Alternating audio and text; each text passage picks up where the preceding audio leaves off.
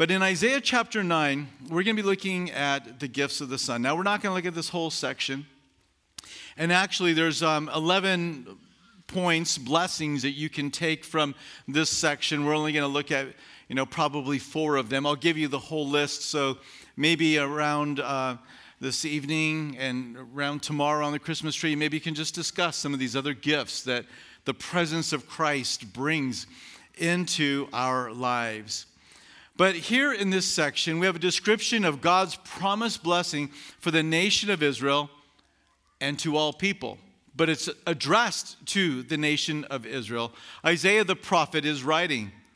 And this blessing is experienced in his son, the promised blessings. They all are going to be fulfilled in the person of Jesus Christ. And we know that this passage is a passage about him because in Matthew chapter 4, verses 13 through 15, Matthew quotes from this passage and he applies it to Jesus Christ of Nazareth. Now, the timing of the promised blessing, when are these blessings going to come? Well, part of them have already been realized. Part of them have already been experienced, and you know them well, and we just sang of them. But there's some physical aspects of the blessings that the Messiah brings that will happen at his second coming, and we also sang of those tonight. But I want to begin by just reading this passage and then beginning to consider a few of them. Nevertheless, the gloom will not be upon her who is distressed. As when he first lightly esteemed the land of Zebulun and the land of Naphtali, and afterward more heavily oppressed her by the way of the sea beyond the Jordan in Galilee of the Gentiles. The people who walked in darkness have seen a great light. Those who dwelt in the land of the shadow of death, upon them a light has shined. You have multiplied the nation and increased its joy.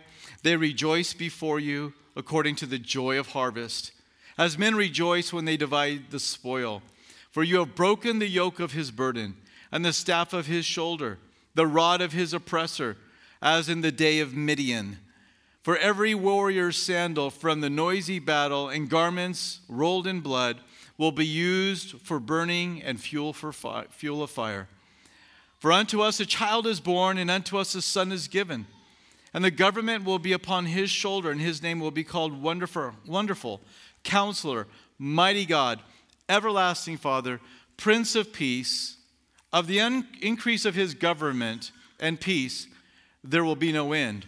Upon the throne of David and over his kingdom, to order it and establish it with judgment and justice from that time forward, even forever the zeal of the Lord of hosts will perform this. In other words, you can count on this stuff happening. This is going to happen. The God of the armies of heaven is going to make certain that these promises, above all promises, are fulfilled. His zeal is going to make certain of that. Isaiah is speaking of the oppression and darkness that the northern region of Israel suffered under the hand of the Assyrians. That was an empire that existed through, uh, you know, the 700 you know, BC or so. They invaded the land of Israel in 734 and then again in 732 BC. And when they came, they made life miserable for everyone. The Assyrians uh, were known to be some of the worst people to ever fall into the hands of. You didn't want to fall into their hands because they were wicked, they were mean, and they were going to make their point. But what we read here is that there's in the land of Zebulun, in the land of Naphtali, that this is the place where it's taken place. In Galilee of the Gentiles, it says. And the region spoken of is, um, you've heard of the Sea of Galilee, right? And the following map kind of gives you an idea. So that, that map is taking a center picture there of the Sea of Galilee. And it's those red uh, areas to, and you realize you can't probably read what's on there, but that's, that's Naphtali, that's Zebulun. And you have the Sea of Galilee. It's the northern part of Israel, and that is a region that is being referred to. When Assyria came from the east, they came from the northeast. So they came from the east and they arrived up in the north of Israel, which is where the map is, and they then would drop it down. And it was in this region of Zebulun and Naphtali that was hit so hard. and it's in the area of Galilee. Now, what's significant about this is this is where Jesus sets up his headquarters for ministering. This is the place where he goes. In 2 Kings 15 29, it speaks of the, uh, the, the Assyrian king that actually came in. And um, you can take some time and read that on your own. But when they came in, it led to, as we read there in the following verses, oppression and hardship. It was a judgment of God for their rebellion, for their idolatry, for oppressing the poor, for afflicting the widow, for taking advantage of the orphan, for worshiping false gods and committing idolatry. The Lord brought this judgment of the Assyrians in upon the nation of Israel. But there's a promise that's being given to them who is going to suffer in this way, who has suffered in this way. And that is, there's going to come a time when all of this will be lifted. The bondage and darkness was a literal bondage and darkness that they experienced. Many of them were carted away to Nineveh and the likes of other cities of their uh, empire. But in Matthew 14, uh, 4, verses 13 through 16, we read this And leaving Nazareth, he came and dwelt in Capernaum which is by the sea in the regions of Zebulun and Naphtali, that it might be fulfilled which was spoken by Isaiah the prophet, saying, The land of Zebulun and the land of Naphtali, by the way of the sea beyond the Jordan, Galilee of the Gentiles, the people who sat in darkness have seen a great light. And those who sat in the region in the shadow of death, light has dawned. So he's talking and he's giving them a promise. You guys have experienced hardship. When Assyria came in, they made things difficult. And actually, it was the northern tribes of Israel that often fell first because Babylon or the Persians or the Assyrians, when they would come their way, they would come that route and they would drop down. And so they often were the first abused and most fiercely abused of the areas. And so there is a promise, but this isn't going to go on forever. And here's the amazing thing God gives them that promise of mercy and grace and favor that's going to come upon them, even though they were still in a time of rebellion. Even though they had not fully repented, even though they hadn't come to the place where they have acknowledged the Lord as they ought to have. And yet he still promises and looks forward to a time of peace and blessing. Don't you love that kind of mercy and grace about God? Is that even when we're in that place of rebellion, even when we're in that place of resisting Him and what's he, what He wants to do, the Lord's heart, the Lord's plan is, I want to bless you.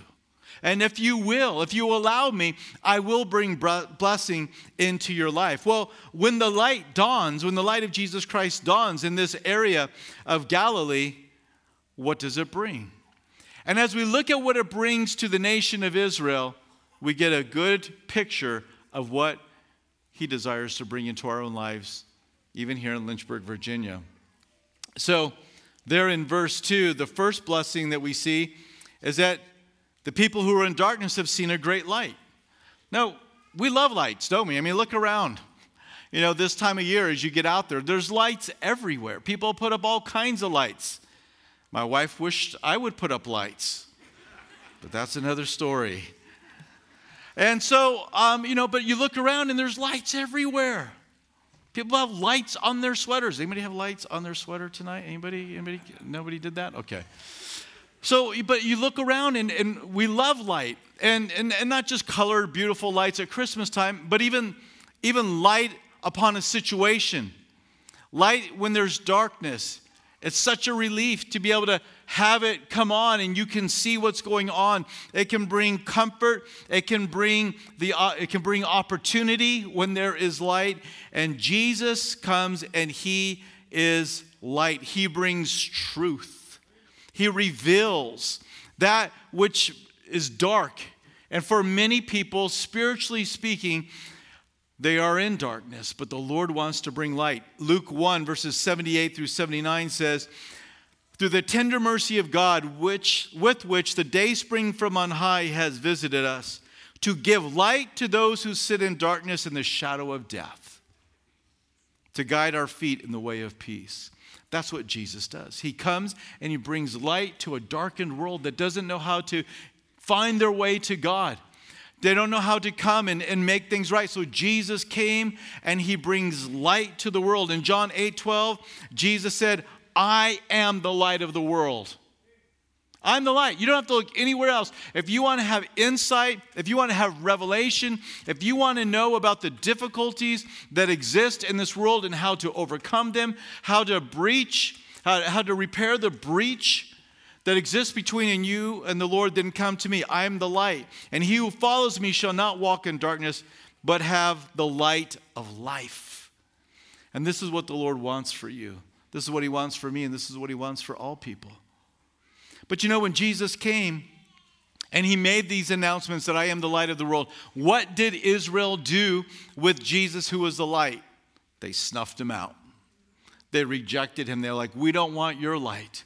And, and actually, we find this spoken of in John chapter 1, um, verses 5 through 10. It says, And the light, Jesus, shines in the darkness, and the darkness did not comprehend it. There was a man sent from God whose name was John, John the Baptist. This man came for a witness to bear witness of the light, again, uh, that reference to Jesus, and through him might believe.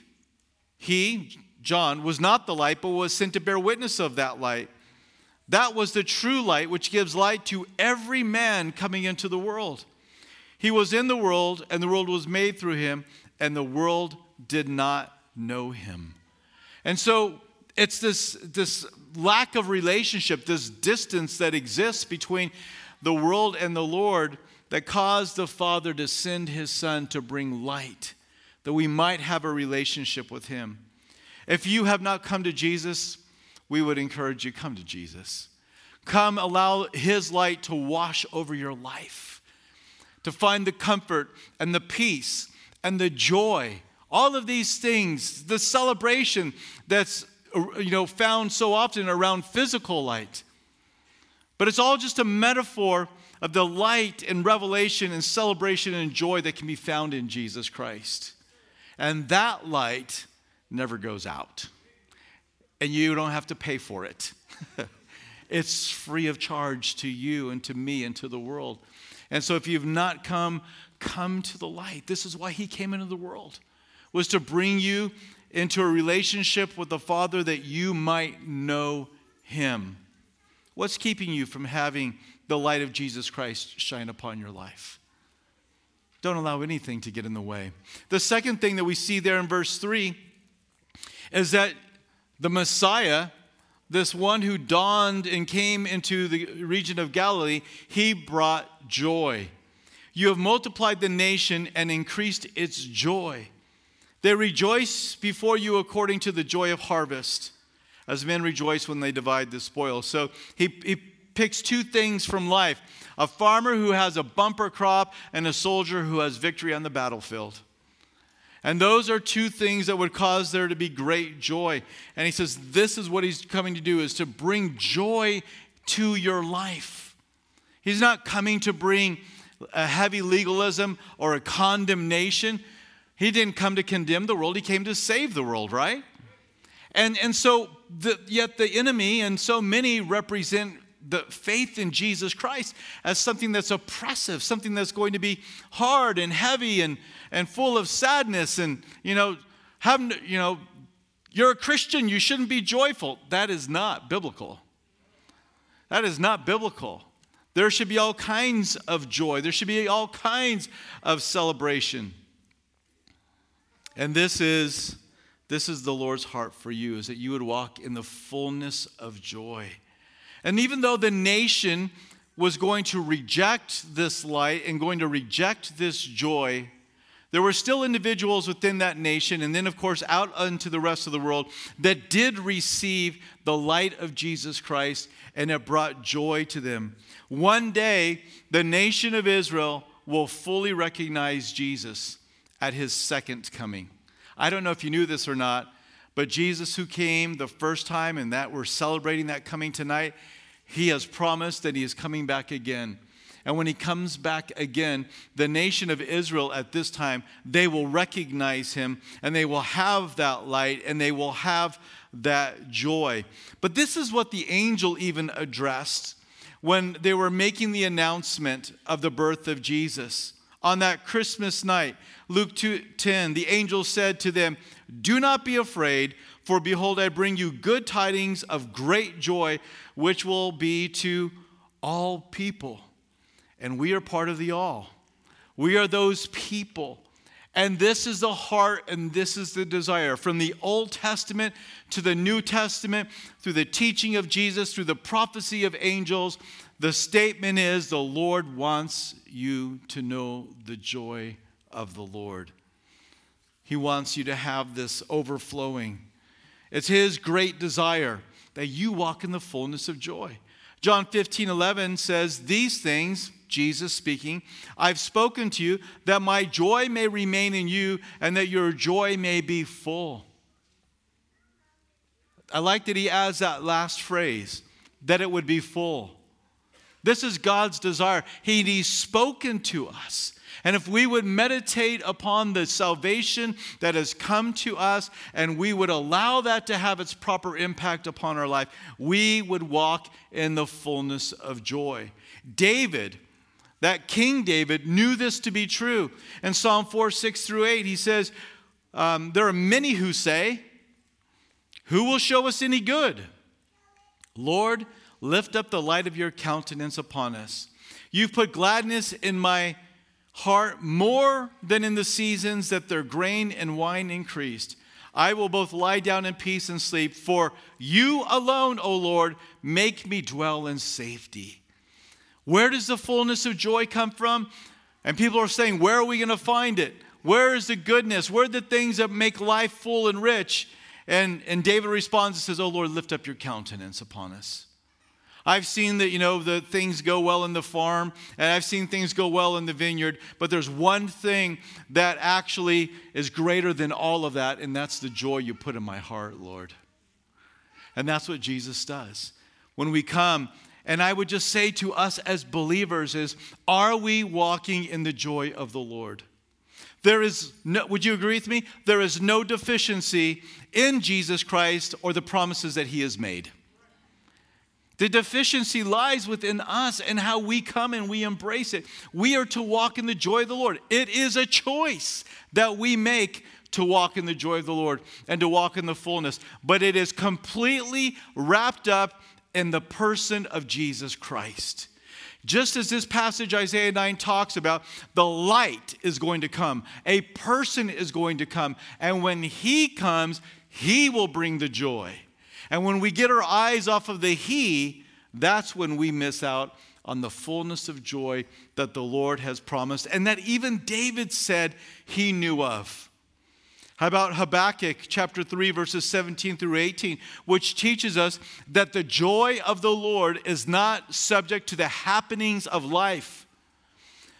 Though the fig tree may not blossom, nor fruit be on the vines, Though the labor of the olive may fail and the fields yield no food, that's terrible news for people living in an uh, agrarian culture.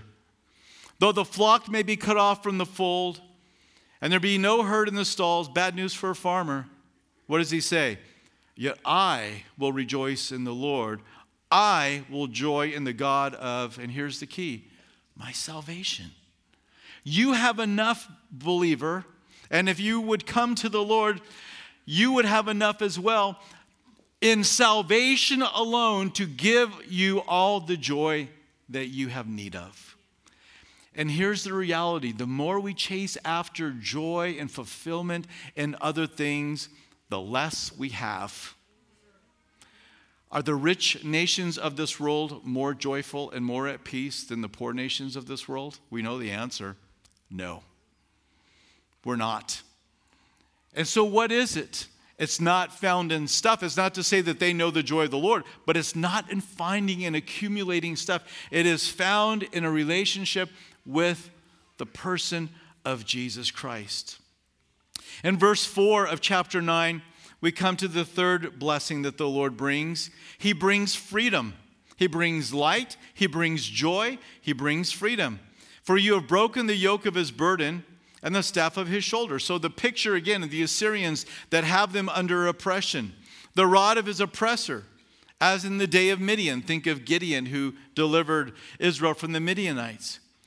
And then he talks about a time when, when war and battle will come to an end and that there won't be a need to fight any longer.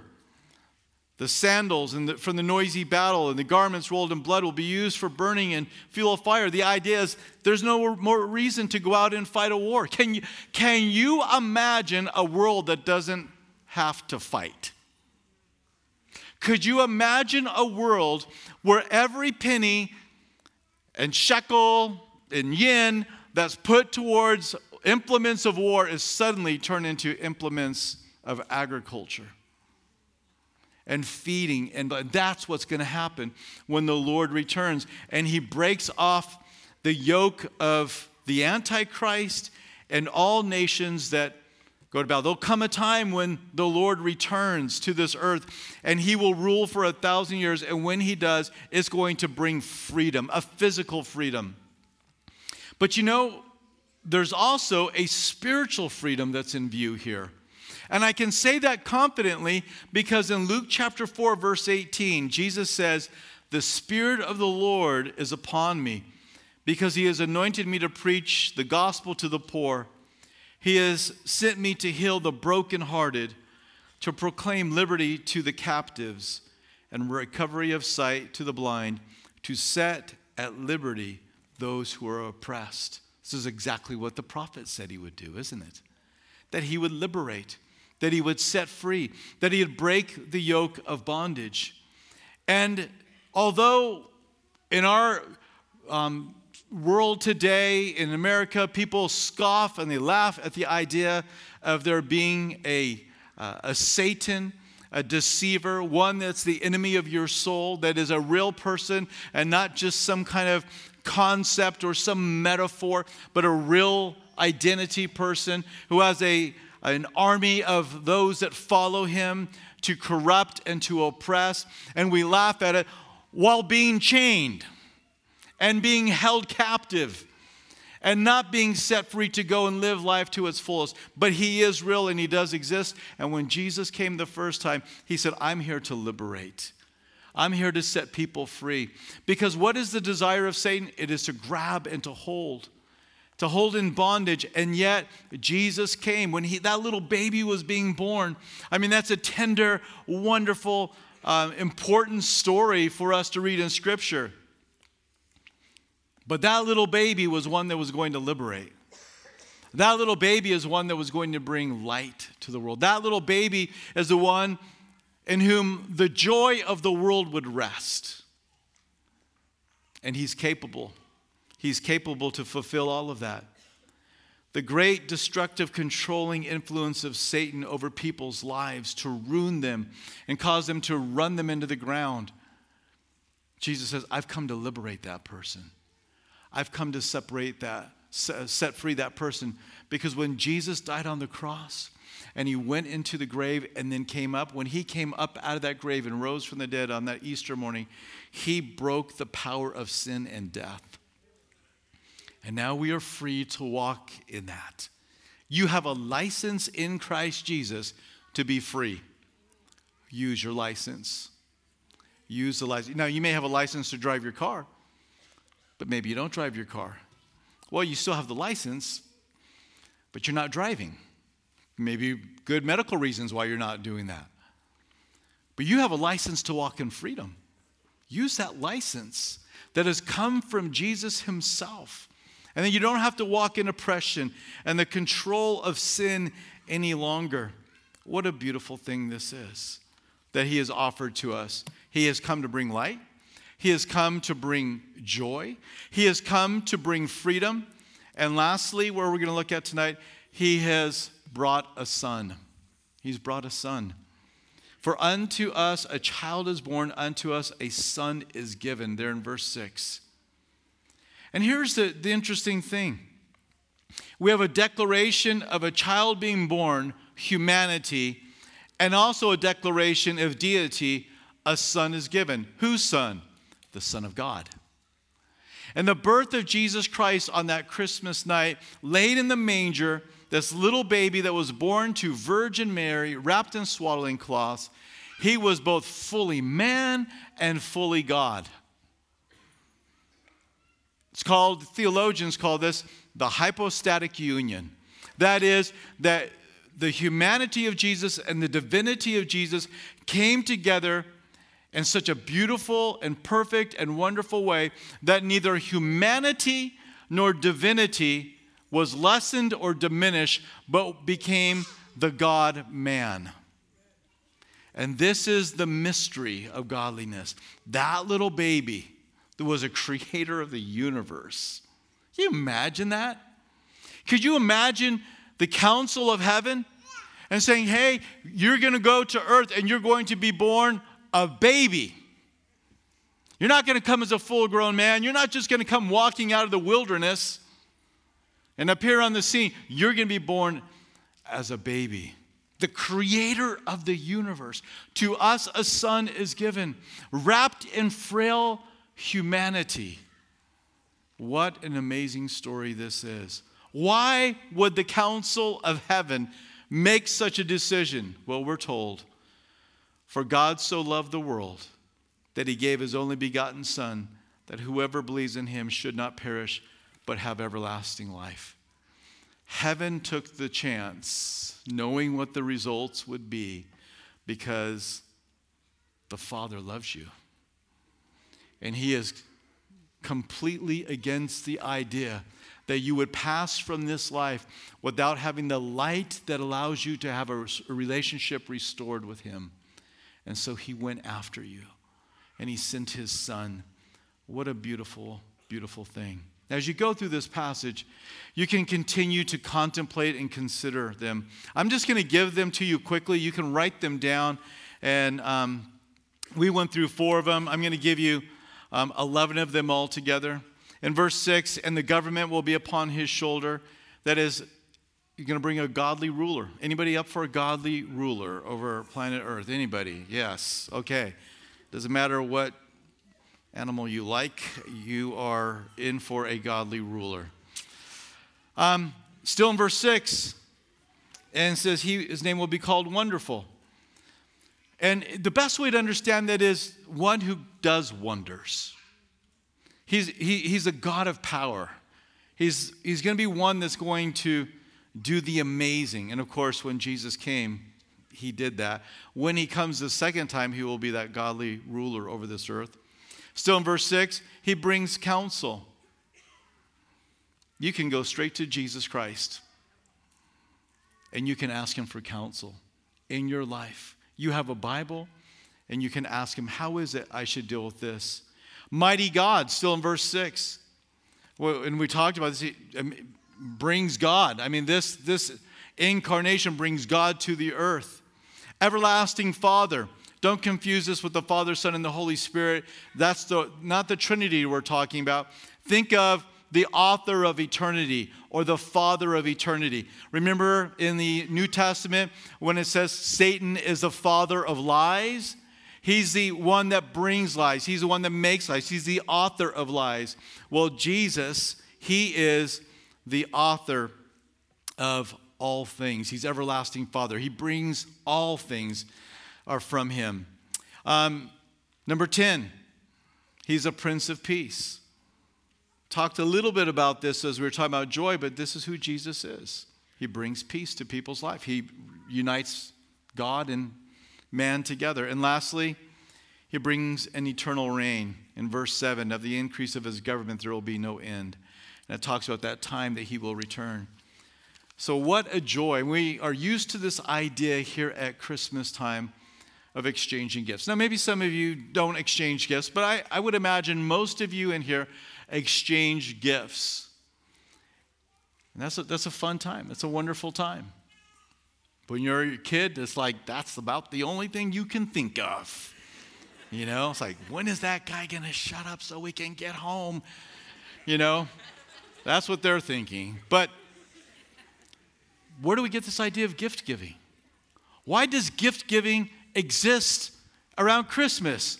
Because the first Christmas was all about the gift of life. And we picked up on it. Somewhere along the way, people are like, wow, look, the Father gave gifts, and there was a response of joy for the gifts that we've been given, and you in turn, you give gifts to, we give gifts to one another. And it's just, it's that. Now, I mean, if we could only just pause long enough as a country to realize where all of this gift giving comes from. But we do this because that's what happened at the first Christmas. And here are the blessings. Here's 11 blessings. We talked about four of them, but there's 11 for you to contemplate and to think upon.